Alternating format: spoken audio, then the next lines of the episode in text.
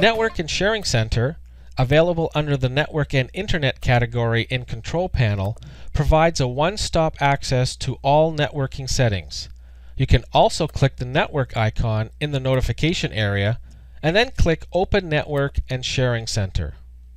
To verify that your network is functioning properly, check the graphical display at the top of the Network and Sharing Center. It should resemble the one shown here. If you see a red X between your network icon and the Internet icon, click it to start the Network Troubleshooter. I hope you enjoyed today's Help Desk TV. If you have any comments or suggestions, please email them to feedback at remotesupportdesk.ca. Thanks for watching.